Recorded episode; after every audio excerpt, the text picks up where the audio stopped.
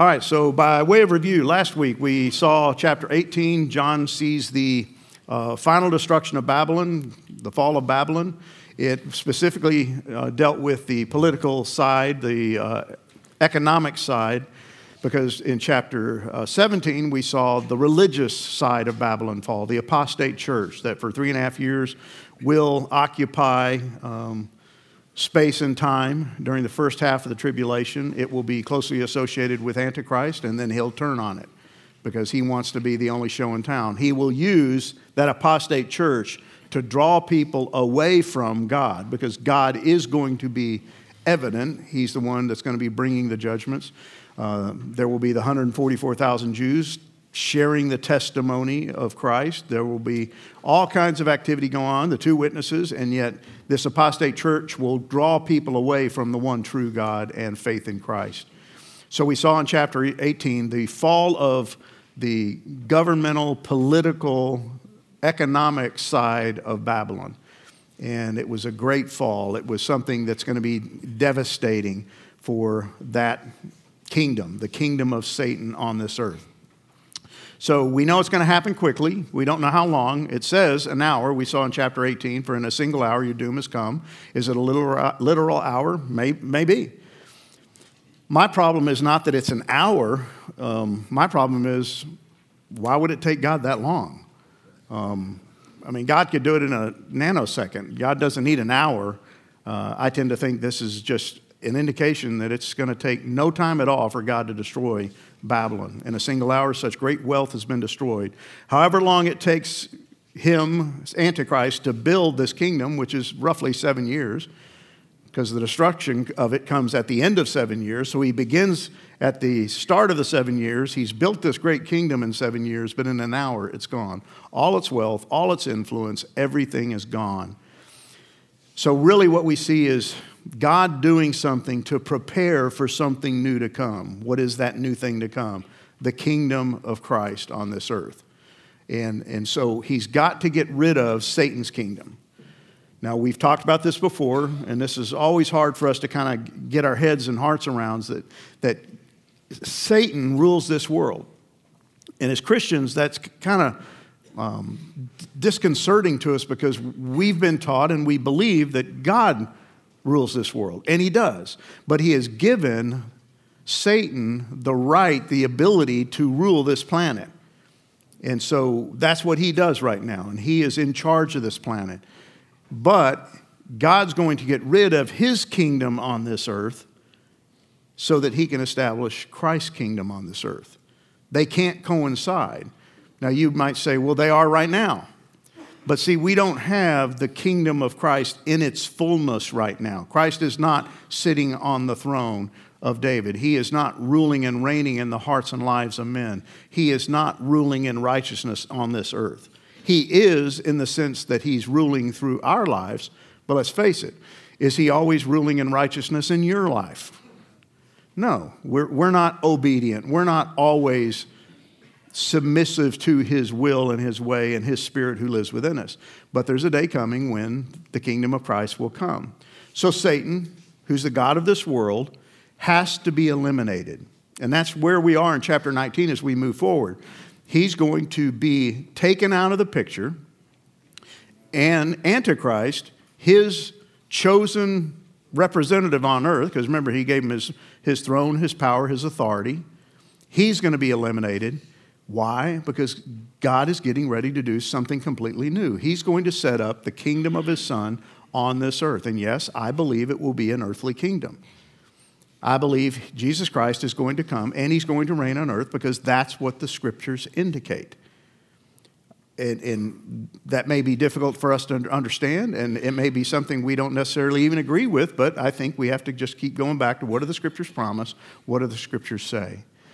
So, what's being eliminated? Well, it's Babylon. Fallen, fallen is Babylon. It's a done deal, used in the past tense. It's gone. It will be out of here. Satan will be eliminated, uh, at least for a period of time. And that's going to be an interesting thing we look at. But Antichrist and the false prophet will be eliminated. And we saw the reaction, right? Alas, alas, woe, woe, Babylon is gone. The sadness that's associated with the loss of Babylon has nothing to do with Babylon as much as it has to do with what I lose when Babylon goes away. The kings of the earth, the merchants of the earth, the sailors who sail the ships that take the merchants' goods, all cry and moan because of everything they've lost. And they say, What city was like the great city? Well, just wait a second and you'll see.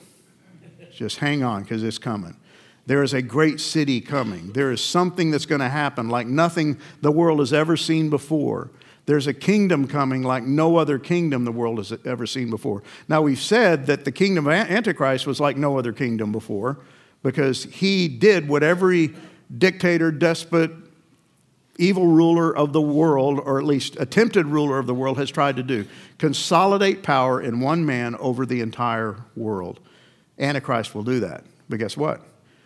His kingdom will be destroyed in an hour. It'll be gone because something new is coming. We see in chapter 18, verse 20, this, this statement in the midst of all those calls, all those uh, people saying things about the fall of Babylon. We see the positive one here Rejoice over her, O heaven. Over who? Babylon. Babylon fallen. Rejoice. And you saints and apostles and prophets, for God has given judgment for you against her. Now, this goes back to uh, chapter 6.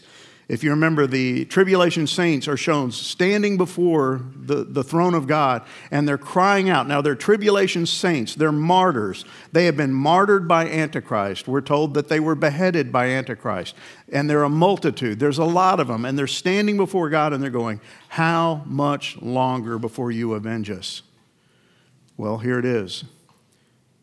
He's getting ready to avenge them. He's getting ready to bring judgment upon Antichrist. He's destroyed his kingdom, but he's not yet dealt with Antichrist himself and the false prophet. See, ba- Babylon is, is going to get replaced. And the more I think about this, the more I realize as I look around the world today and I see all that's going on, and we live in Babylon right now. The, the symbol of Babylon is alive and well. I believe there's a real Babylon that's going to be rebuilt. I believe it will be a real kingdom overruled by a real man, Antichrist. Don't know who he is, doesn't, doesn't really matter to me. But I do believe we live in the context of Babylon right now. We live in a fallen world. We live under the context of the control of Satan in this realm. That's why we see so many bizarre things being decided and things happening in our culture that make us shake our heads and go, how is this happening? Because we live in Babylon. And that's part of what Jonathan Leeman's going to talk about is that we live in Babylon and how do we live out our faith in the midst of a political system that is heavily influenced by Babylon, this world, the kingdom of Satan. But see, it's going to get replaced one day, which is hard for me to imagine this world, this context, without Babylon, without the influence of Babylon. But it is coming, and that's what this chapter is all about. So let's look at it. John says, after this, after what? After the fall of religious Babylon, economic Babylon, political Babylon, after it's been destroyed, I heard what seemed to be the loud voice of a great multitude in heaven crying out. We looked at this verse briefly last week. It's one of those, again, somebody saying something, somebody speaking something in relationship to the fall of Babylon. Well, what do they say? They say, Hallelujah, salvation and glory and power belong to our God. For his judgments are true and just, for he has judged the great prostitute Babylon, who corrupted the earth with her immorality, and has avenged on her the blood of his servants. So, what's the reaction from heaven at the fall of Babylon? Well, while the kings of the earth and the merchants of the earth and the sailors of the earth and everybody in the earth is moaning and bemoaning the fact that Babylon has fallen, well, they're rejoicing in heaven. They're crying out. They're crying out and they're saying something in response to what they see, but it's a positive response. It's not negative, it's rejoicing. Why? Because God is getting rid of evil. And we should rejoice at the fall of evil. We should rejoice when evil loses. Because that's what God wants. God wants to eliminate evil from this earth. He wants to eliminate evil from my heart and your heart. And when we see victory take place in one another's lives over evil, whether it's pornography or adultery or whatever, we should rejoice because that's the heart of God, getting rid of evil in the world. And they say something interesting. They say, Hallelujah. Now, I doubt there's anybody in this room, well, maybe one or two, who use this word regularly If you do, you either use it facetiously, like, hallelujah, I won the lottery, hallelujah, the Cowboys made it to the playoffs, um, or because you grew up charismatic. But we don't use this word. Why? Because it, it doesn't mean much to us. It's uncomfortable. It sounds a little archaic. It sounds a little off putting. But it, we're going to see it said over and over again in this chapter. Hallelujah. Well, what's it mean? Why is this great multitude in heaven saying hallelujah? Well, the Hebrew word is halal. Now, we're looking at the Greek, but it goes back to the Hebrew, and the Hebrew word is halal, which means praise, and Yah, which is God. Praise God. So it ought to be something we say. Now, you don't have to say hallelujah, but you ought to be saying praise God on a regular basis for who He is, what He's done, what He's doing, and what He's going to do in your life, in this world, and in the world to come. Praise God. They say it repeatedly all throughout the chapter, and the Greek transliteration is Alleluia. Praise God. And, and that's really what I want to concentrate on this morning. A lot of stuff going on in this chapter, but don't miss out that over and over again, this word appears. And it only appears in this chapter in the entire New Testament, which blows my mind. Nowhere else in the New Testament, the Gospels, the letters of Paul, the letters of Peter, James, it never appears, but it appears multiple times in this chapter in the context of what? The fall of Babylon and the coming of the kingdom of Christ. So, as much as I should praise God for all the things He's doing in my life right here, right now, I'll, I'll give you guys a, a, an example. Some of you guys who've been involved in men's ministry for any period of time, there was a period of time where I told Hudson stories. Uh, Hudson's my youngest son, and I told lots of Hudson stories. And I finally stopped because I felt convicted that someday he's going to grow up and listen to these. Um, well, my son Hudson uh, was me on steroids, and he uh, graduated from high school, um, barely. Ended up at OU studying engineering, lasted one semester, ended up with a 1.1, flunked out. I pulled him out, and I gave him an ultimatum you can move out, get a job, do whatever you want. You can go back to school, but you're going to pay for it, or you can join the military. And he goes, I don't like any of those. And I said, okay, come up with a fourth. Well, then one day he comes up and he goes, I'm going to join the military. okay, why? I need to grow up. Great answer. Which, which branch? Marines. Okay, you really do want to grow up. Um, fast forward, five years later, he's in the Marines, he's a sergeant. And he went back and he uh, knew he needed to go back to school. He's getting out in about a month. So he took his SAT over because he didn't do well the first time and he blew the doors off, which shocked both my wife and I. Well, yesterday he calls me from Japan where he's stationed and he says, Dad, I've been um, um, accepted to Harvard. And I said, Who is this? Who is this? And I said, Are you kidding? I knew he applied, but I didn't think he was going to get in. And not only did he get accepted to Harvard, but he has a full ride to Harvard. So, what's my point? Praise God. Praise God. Hallelujah. However, whatever language you want to say it in, hallelujah. And I went home, my wife and I were talking about it. I was like, okay, is, is he really my son? You know, come on. I, there's no way. I never dreamed I'd have a kid at, at Harvard, but um, praise God. But even more importantly than that, praise God for what he's going to do. Praise God for the kingdom that's coming. See, I love the fact that my son got accepted into Harvard. I'm not real tickled pink that he's going to such a liberal school, but he wants to study law, so be it. But I should be even more praise, I should offer more praise to God for what he's going to do than even that. Than even that. So, over and over again, in this chapter, they say, Praise God, praise Him, praise Him for what He's going to do. And it's, it's a word that's used all throughout the Old Testament. But again, only in this chapter in the New Testament. We see it in Psalm chapter 104. Listen to what it says May sinners disappear from the earth. That, that ought to be every one of our prayers. Not, not in a vengeful way, but guys, until that happens, guess what? The kingdom doesn't come. Until every sinner disappears from the earth and the wicked vanish. That doesn't mean you should hate sinners and wish them all dead. But until God does this, the kingdom doesn't come. And then it goes on and says, Praise the Lord. Halal Yah is the exact word here. Halal Yah, oh my soul. Halal Yah. Why? Because that day is coming. It's a prayer, but it will be fulfilled, and we're going to see it fulfilled in this chapter. So it goes on. It says, Salvation and glory and power belong to our God. In the original Greek, it's the salvation, the glory, the power belong to our God. It's His and His alone. Only He can bring salvation. Only He deserves glory. Only He has the kind of power we're talking about that will do the things that we see in this chapter and throughout this entire book. And it's all based on judgments that are true and just. He never does anything out of uncontrolled anger, He never does anything unjustly, undeserved. He always does it righteously and rightly because He's God. For He has judged the great prostitute who has corrupted the earth. So salvation, glory, and power belong to our God. And this one's kind of interesting because we got to kind of step back from our typical view of salvation. What is salvation? It's placing your faith in Jesus Christ. He died on the cross for me, for you, for sinful man. And when I place my faith in him, I am made right with God. I am justified. I am put in a right relationship with God, and I am guaranteed an eternal salvation. But there's more to it. This is not referring to that kind of salvation. It's included, but it's more than just my justification being made right with God and my sanctification, my growth in Christ likeness.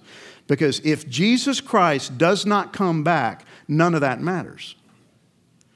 You don't have a salvation if Jesus Christ doesn't come back. He's got to come back. He's got to finish and complete what he does. Now, those of us who believe in the rapture of the church, Let's fast forward. Let's, let's say that happens and we go. We're, we're taken to be with him, but he doesn't come back. Guess what? Salvation is not complete.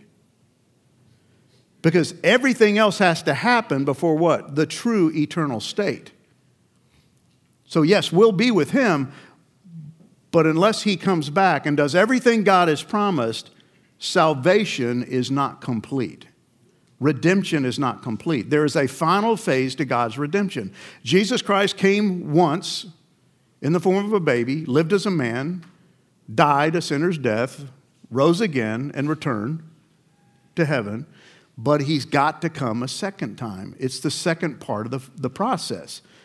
So, what we're seeing in this chapter is him coming back to earth and the redemption, the final salvation of mankind and the earth comes when he returns. It's got to be finished. It's got to be completed. And so they say, Hallelujah. Once more they cried out, Hallelujah, Hallelujah, praise God. The smoke from her, Babylon, goes up forever and ever. It just means that she is done. This evil kingdom that we live in right now, that will be on steroids when Antichrist rebuilds it, is going to be eliminated. How long? Forever and ever, for eternity. And it, it creates, again, this idea of hallelujah, praise the Lord, and the 24 elders who represent the church in heaven, who we met at the beginning of this book. The four living creatures fell down and they worshiped God who was seated on the throne, saying, once again, Amen, Hallelujah, praise God. And from the throne came a voice saying, once again, praise God. But it's interesting that there's two words put together here Amen, Hallelujah. It seems like it ought to be the other way around, right? We always put the Amen at the end. Hallelujah, amen. Well, what's going on here? This word's pretty significant because, once again, it's a word that we use flippantly. We throw it at the end of a prayer. It's like the period at the end of our prayer, but it literally means, so be it. Why is it before, praise God? So be it, praise God. Well, it's not a request as much as it is a statement. Let it happen. Let it be fulfilled. Hallelujah. It's going to be fulfilled. I'm going to praise God because it's going to happen. These things are going to take place. And it's directly related to another Greek word, and they're very similar aman, which means believe. See, one of the things as we study this book is this is a book that is very, very hard to believe, right? It's, it's fantastic. It's got all kinds of bizarre imagery. It's hard to believe, but if you're going to praise God for what has not yet happened, you got to believe that God can make it happen. So when, he's, when, when these elders and these, 20, these four creatures praise God, they say, Amen, so be it, let it be, it's going to happen. Praise God. They believe in the promises of God. Hebrews chapter 11, the great hall of faith. What does it say about every one of those Old Testament saints? Moses and Noah and David, they believed God for what they didn't even see. See, we need to praise God for the things we haven't seen. We need to quit worrying about what's surrounding us and all the stuff that's flying around us and getting so sweaty palmed about this earth and realize that, amen, praise God, He's got a plan. He knows what He's doing but it's going to require belief. It's going to require belief in him, who he is, what he says, and what he's going to do. That's why they go on and says, "Praise our God, all you his servants, all who fear him, small and great. Praise God." I think one of the things that we don't do enough of as believers in this 21st century context is praise God. And you may say, "Well, give me something to praise him for." We just did. You should be praising him for who he is, for all that he's done. He's done plenty. We just forget about it. You should be praising him for the things he has not yet done. What kind of praise would mean more to God? Me praising God for the fact that my son got accepted to Harvard, or let's go back five years and me saying, Praise God for what you're going to do in my son's life because I know you're not done with him. See, one requires true belief and faith, the other one is a response to something God has just done. See, if God parts the waters and you walk across on dry ground, it's easy to go, Praise God. And if He causes the waters to crush your enemies, it's real easy to go, Amen, praise God. But when you're standing at the brink of the water and it hasn't opened and the enemy's behind you getting ready to attack you, to say, Praise God, right then, that takes belief. Because everything in you wants to go, let's get out of here. Let's run. Let's escape. But see, we, we as of all people, his servants, all who fear him, who have awe of him, should be saying, Praise our God all the time because he is not done. Well, verse 6 says, Then I heard what seemed to be the voice of a great multitude, like the roar of many waters, like the sound of a mighty peal of thunder. I think it's the same group. I believe the great multitude are the same people we saw earlier in the book. It's, it's the tribulation saints who are standing before the throne of God and they're praising Him. It may include us, the church, but I think specifically because of the way it's referred to, I think it's those tribulation saints who have died because of Antichrist. And they are so excited about what they see happening. And they cry out again, Hallelujah, Hallelujah, praise God. For the Lord our God, the Almighty, reigns. He is in control. There's nothing to worry about. Your God is not up in heaven. He is not in awe, looking down, going, What in the world? How did this take place? He's not shocked. He's not surprised. He's got a plan. He reigns. So we should rejoice. We should exult. We should give him glory. And here's the key here's what they know is about to happen. And this is where we get put back into the scene. It says, The marriage of the Lamb has come. Who's the Lamb? Jesus Christ. John met him early on in the book. He is the Lamb who stands as though slain. He's the sacrificial lamb. He's the one who gave his life for you and I. And it's the marriage of the lamb. It's time. It's ready. It's here. The bride, his bride, has made herself ready. What's going on here? Well, to understand this, we've got to kind of go back and understand what a wedding looked like in that day, first century, ancient Israel. What did weddings look like? And I can tell you this they don't look anything like what we go through. My youngest daughter's engaged. She's going to get married in August. I did not pick her husband to be, had no role in it. Fortunately, I like him. I especially like him because he called me last night and he said, Hey, I want to come up with a plan to pay back Mandy's school loans. I'm like, What? He goes, Yeah, as her husband, I want to take that on. I'm like, Hallelujah. Praise God. I'll send you the forms right now. But see, I didn't pick him. She's lucky I didn't pick who I probably would have picked. Why is this important that it's different? What's important about it? Well, it involves us, the body of Christ. We are the bride of Christ. The scriptures make it perfectly clear. We are now entering back into this story. Ephesians 5 25 and 27 tells us that that's who we are, that's our role. But we are betrothed to Christ. We're not yet consummated. Now, if you don't know what that word means, come talk to me. Especially if you're married and you don't know what that word means. See, that word means that you get to fulfill your duties as a husband and consummate and have the sex you've always dreamed of with, with the woman you've always dreamed about. See, my greatest fear growing up, and this is true, I'm not making this up, my greatest fear as a kid, especially as a young teenager with the hormones, you know, raging in my body, was I'd hear my dad say, Yay, Lord Jesus, come, and I'd go, Hey, dad, tap the brakes. Hold on. There's something I'm waiting for that you've told me I have to wait for, and I'm not quite ready for him to show up yet. I never said that to his face, but I thought it. And my, I, ha- I literally had a dream, a recurring dream, that it was my wedding day. And we, we, we go to the hotel, and it's the wedding night, and I'm going to consummate the thing I've been waiting for for life. And the trumpet sounds. I guarantee you, I had that dream more than once. And it's the rapture. Of anybody sh- who should not want to believe in the rapture, it's me. But I really thought, Jesus, it, some kind of sick joke God's going to pull is that you've waited, you've been, you've remained pure, and guess what? On the night of your wedding, and I, I'm like, wait. I digress. See, the marriage, we are betrothed to Christ, but we've not, not yet consummated the, the, the, wedding, the marriage. Now, this is always dangerous. I'm a guy talking to a room full of guys, and I'm talking to you as you're, you and I are the bride. That ought to make you uncomfortable, right? There's a lot of gender confusion right now. I'm not confused about that at all. I don't want to be the bride, I want to be the groom. But see, in this context, you're the bride.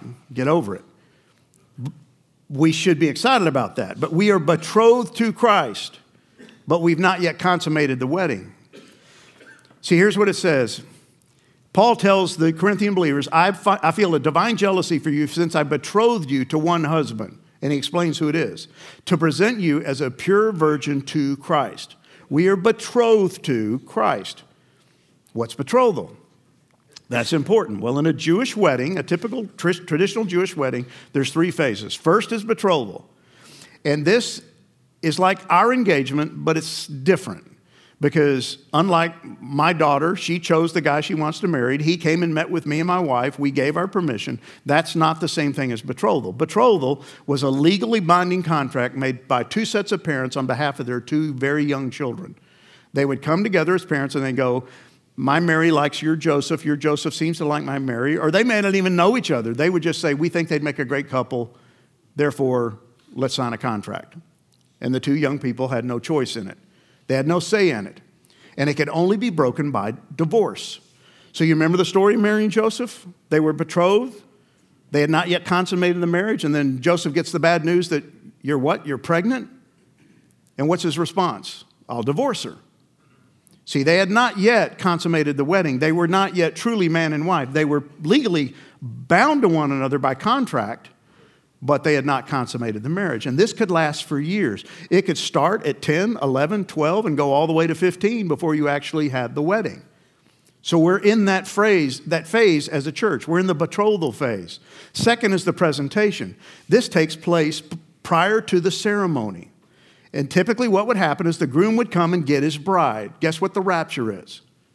Jesus Christ comes back for his bride and takes her where? To his father's house. That's what happens in a typical Jewish wedding. The, after several years, multiple years of betrothal, he goes and gets his bride and he brings her to his father's house. And there may be another period of long waiting before the ceremony. See, we haven't seen the ceremony yet. We've not completed this process of marriage with Christ, between Christ and the church, the bride. And that's the final stage. That's what we're looking at here. It completes the process. It's the third stage or third phase in the marriage, and then comes the feasting. Then comes the excitement. you know, I, I, do a lot of weddings and I go to more weddings than I would like to go to, and I don't particularly like to go to weddings because they last way too long. My wife and I were talking, we went to a wedding the other night, and I said, Why do they last so long now? Because I remember our wedding. Our wedding was 90% ceremony and 10% celebration. We literally, we got married, went into the fellowship hall just right down the hall because it was a Southern Baptist church. Go to fellowship hall, there's a cake, a bowl of nuts, and some punch. nobody toasted anybody, nobody danced with anybody because we're Southern Baptists, and pretty much it's bam, it's over. When I was, I was okay with that. Now it's 18 toasts, 14 combination dances, a meal, more dancing, and then at some point the cake. And I always want to leave right after the meal. My wife's like, no, we're waiting for the cake. Why? It's not even good cake because I, I, like the cake. Then we're going to throw the rice. They don't throw rice. Okay, we're going to throw the birdseed. It can last hours. Well, guess what? That's the way it was then. Huge celebration, huge feast, and guests were invited to come join the celebration. So, what do we see here? The marriage of the Lamb has come. Now, notice the terminology here. The marriage of the Lamb, the ceremony has come. It's time to bring this couple together and finalize it. And it says, The bride has made herself ready. This is an interesting one to me because it, it ought to create in you some, somewhat of a disconnect because wait a second, I, don't, I didn't think I made myself ready. I didn't think I'm the one that made myself pure and clean and white. You're right. So it sounds a little bit confusing and misleading. And here's what Paul tells us He says, Christ loved the church, gave himself for her to sanctify her by cleansing her with the washing of the water by the word, so that he may present the church, his bride, to himself as glorious, not having a stain or wrinkle or any such blemish, but holy and blameless. See, we don't really make ourselves pure. We make ourselves pure by aligning ourselves with who? Jesus Christ, the groom. But it says her, she's clothed herself with white, fine linen, bright and pure. The fine linen is the righteous deeds of the saints. Again, really? I'm the one who makes myself righteous? No. What is what do we see in Isaiah? We're all infected and pure with sin. When we display our righteous deeds, they are nothing but filthy rags. Your best deeds on your best day, done with the best of intentions, are filthy rags before God. But we do know that we are made right and righteous through Jesus Christ when we place our faith in Him. And therefore, anything we do from that point forward that is righteous is because of Him, not because of me, not because of you. He's the one who allows us to stand before Him before him as pure. See, Paul told the Corinthians, because of him, God, you are in Christ Jesus, who became to us wisdom from God, righteousness and sanctification and redemption. So that as it is written, let no one, let the one who boasts, boast in the Lord. Everything you bring to the table, everything you bring to the wedding ceremony, the purity of your life is because of Jesus Christ. You owe it all to him, which should, should produce in you what? Praise God. Halal Yah. He did it all.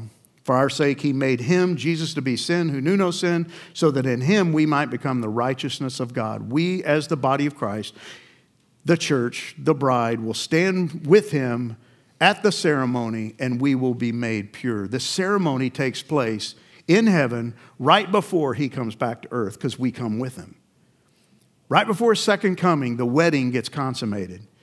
And then it says, The angel said to me, Write all this down. Blessed are those who are invited to the marriage supper of the Lamb. Second phrase. First was marriage of the Lamb. Here's the marriage supper of the Lamb. This is a different event. This is a ceremony, not a ceremony, but a celebration. This is the feast. Blessed are those who are invited. And he said to me, These are true words of God. And it says, Then I fell down at his feet to worship him. He's so blown away. John is so taken by what he sees and what he's heard that he begins to worship the angel. But that's not the point. Don't worship me, the angel tells him. But what's, what's he saying here? There's going to be people invited to this thing. And that gets John excited, so excited that he worships the angel. And he goes, Don't do that. I'm a fellow servant with you and your brothers who hold the testimony of Jesus. Worship God, praise God, halal, Yah, give him the glory. For the testimony of Jesus is the spirit of prophecy. Jesus is the fulfillment of all prophecy. From Genesis all the way to Revelation. But who's invited? Who are the guests at this feast? We are the bride, right? So it's not talking about us. So the bride doesn't get invited to her own wedding. She's like the main show. So we're not invited. Well, who's invited? Well, I believe it's the Old Testament saints. Remember, this is taking place in heaven. So I believe it's people who are in heaven, the Old Testament saints. Moses is there, David is there, Elijah, Elisha. It's the hundred. Well, this, this is a mistake here. And I left it in my uh, presentation because it's in your notes and I want to clarify it. They will not be there because they're back on earth. They, they, they won't be there. So this was a mistake on my part when I put together the presentation. The 144,000 are down on earth. This, this wedding ceremony has taken place in heaven. The celebration will be in heaven. But I do think there will be tribulation saints, the martyrs, anybody who's died in Christ during the tribulation, physical death, just old age or whatever. Anyone who's come to faith in Christ during the seven years of tribulation who dies, just natural death, will go to be up there. They'll be at the wedding, they'll be invited, and all the martyred tribulation saints. So there's going to be this crowd. They're going to be there at this ceremony. They are not the bride, the bride is the church. So here's something that's really interesting to consider. Why isn't Israel included as the bride? If they're saved the same way we are, why aren't the redeemed of Israel part of the bride? Well, here's an interesting thing to consider they're the wife of God. Israel is the wife of God. We're told that in Scripture. Look at Isaiah 54 5. For your husband, God, is the one who made you, Israel. The Lord who commands armies is his name. He is your protector, the Holy One of Israel. He is called God of the entire earth. Israel is married to God. But the church is the bride of Christ. We see that they prove to be unfaithful over and over again. I just finished blogging my way through 66 books of Isaiah or 66 chapters of Isaiah. And over and over again, you see their unfaithfulness. You see it in the book of Ezekiel. Listen to what it says. Adulterous wife, God says to Israel, who prefers strangers instead of her own husband. All prostitutes receive payment, but instead you give gifts to every one of your lovers. They were so unfaithful, they were paying for infidelity, unfaithfulness. They were going after the gods of the other nations. They were an unfaithful wife. Hosea says, The Lord said to me, Go again, love a woman who is loved by another man, is an adulteress, even as the Lord loves the children of Israel, though they turn to other gods. The entire book of Hosea is about a man, a prophet, who's told by God at the very beginning, Go marry a prostitute. What? Go marry a prostitute and have kids with her. He does. And then she leaves him and goes back into prostitution. And God says, Go and get her, buy her out of prostitution, and marry her again. It's all a visual, a testimony of Israel and God. The bride of God is an unfaithful bride, an unfaithful wife. She's adulterous. But God will be a faithful husband. So, what we see in this is that they, he will bring his wife and she will be at this wedding. She will watch the marriage between Christ and the church. We see in Hosea he goes on and says, For the children of Israel shall dwell many days without king or prince. That's their problem right now. They have no king, no prince. Without sacrifice or pillar, there is no temple. Without ephod or household gods, they have no priesthood. Afterward, the children of Israel shall return and seek the Lord their God and David their king, a reference to Jesus, the son of David, and they shall, they shall come in fear to the Lord and to his goodness in the latter days. That's what this whole book's about. We're talking about the latter days. So then we see something great happens. And I'm going to blow through this because we're really going to deal with it next week. But I want to look at it because it sets up Jesus Christ consummates, finishes the wedding, the marriage with the church, and then he's going to come back to earth with us. Look at what it says. I saw heaven open. Behold, a white horse. The one sitting on is called faithful and true. And in righteousness he judges and makes war. And it goes on to explain his eyes. It explains that he's going to come with power, with a rod of iron. And he's riding this white horse, which brings back a memory of something we studied way back, weeks and weeks and weeks ago. Revelation 6 2. I looked, and behold, a white horse, and its rider had a bow, and a crown was given to him, and he came out conquering and to conquer. Who's this talking about? Antichrist. One of the manifestations of Antichrist. He's got a bow with no arrows. He really doesn't have the power he thinks he has. He will rule for a period of time, but he's not Christ. He's the Antichrist, he's the false Christ. And everything he does is an attempt to replicate what Christ does or will do. But guess what? No, he's going to be taken out of the picture. Because when this guy shows up on this white horse, he's got eyes like a flame of fire. He's got a crown, many crowns. He's got a name written that no one knows but himself. He's got a, a robe clothed, dipped in blood. He's got a name by which he's called the Word of God. Different name. There's three names in this passage. Three names. It goes on, it says, And the armies of heaven arrayed in fine linen, that's us, white and pure, we're following him on white horses. From his mouth comes a sharp sword with which to strike down the nations, and he will rule them with a rod of iron. And he will tread the winepress of the fury, the wrath of God, God the Almighty. And on his robe and on his thigh, he has a name written, a third name King of Kings and Lord of Lords. So, what, what is this? Why three names? And what are they? Well, the first one it says, only he knows, and it doesn't tell us. And to this day, nobody knows what this name is. We'll find out. The second one is the Word of God. The third one is King of Kings and Lord of Lords. What do they mean? Well, I think the first one is that He is transcendent. He is still mysterious. He is the God man. He took on human flesh. We can relate to Him. He died on our behalf, but guess what? He's still God. He's still mysterious and transcendent. He's the Word of God. He is God incarnate. He is deity. Don't ever forget that. He is the Word of God, the revelation of God. And finally, He's going to come back as a king. He's sovereign. Yes, He died. Yes, He was the suffering servant, but He's not the suffering servant anymore, and He won't be when we look at the end of this book. So we see all of this happen as He strikes down the nations. And then there's going to be this incredible, terrible thing that happens when He strikes all the nations. It's called the Great Supper of God, Second Supper marriage supper of the Lamb, you want to be there. You don't want to be at this one.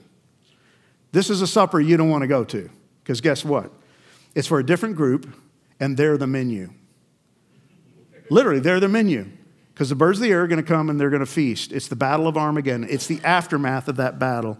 And it's not a celebration, it's a complete annihilation of all evil. Remember Psalm 104 getting rid of all the wicked, getting rid of those who stand against God. Now, there are going to be wicked who are not killed in this battle. It's not everybody on earth that's wicked. We'll see what happens to them later.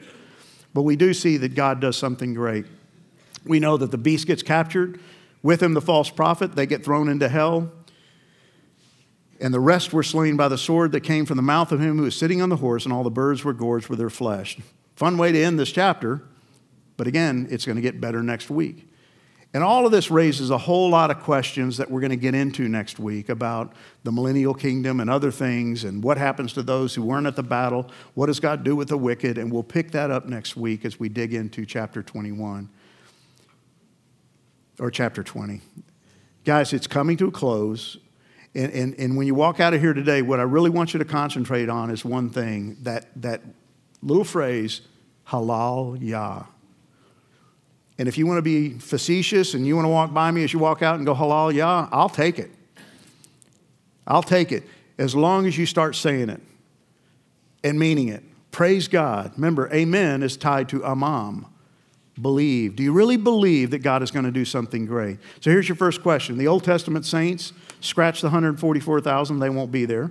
All the tribulation saints will be guests at the marriage of the Lamb to his bride, the church. Why do you think they'll find this occasion one worth rejoicing in? In other words, they're not the bride, but they're guests. Why would they rejoice seeing the church and Christ consummate, complete that ceremony? What are they rejoicing about? Secondly, John describes the bride of Christ being clothed in fine linen or the righteous deeds of the saints. What does that mean? And here's what I really want you to think about. What do the righteous deeds of the, the, saints look like in your life and my life today? As you go out today, what would those deeds look like? Remember, it's directly tied to his righteousness lived out through you. Finally, we started out talking about the Hebrew phrase halal yah or praise God. I'd love it if you would close your time by each, each of you sharing one thing you can praise God for. It could be something he's done, something you're hoping he will do, and something we just studied that we're told he's going to do. But every one of you, just, just take a second to say, I praise God for fill in the blank. Father, thank you for these guys. Thank you for the opportunity to study this book. And I know it's confusing and there's a lot of it we might disagree on, but Father, we do know this. You are a great, almighty God. You are worthy of praise. You have a plan and you're working that plan to perfection. There's nothing we need to worry about. Father, we know that whether there's a rapture or not, whether there's a millennial kingdom or not, whether we've gotten this all wrong, you haven't got any of it wrong. And you are deserving of our praise. Praise God. Hallelujah. Thank you for who you are. And may we walk from this room ready to praise you throughout the day, no matter what happens, because you're a good God, a great God, and you're a covenant keeping God. And I pray this in Jesus Christ's name. Amen.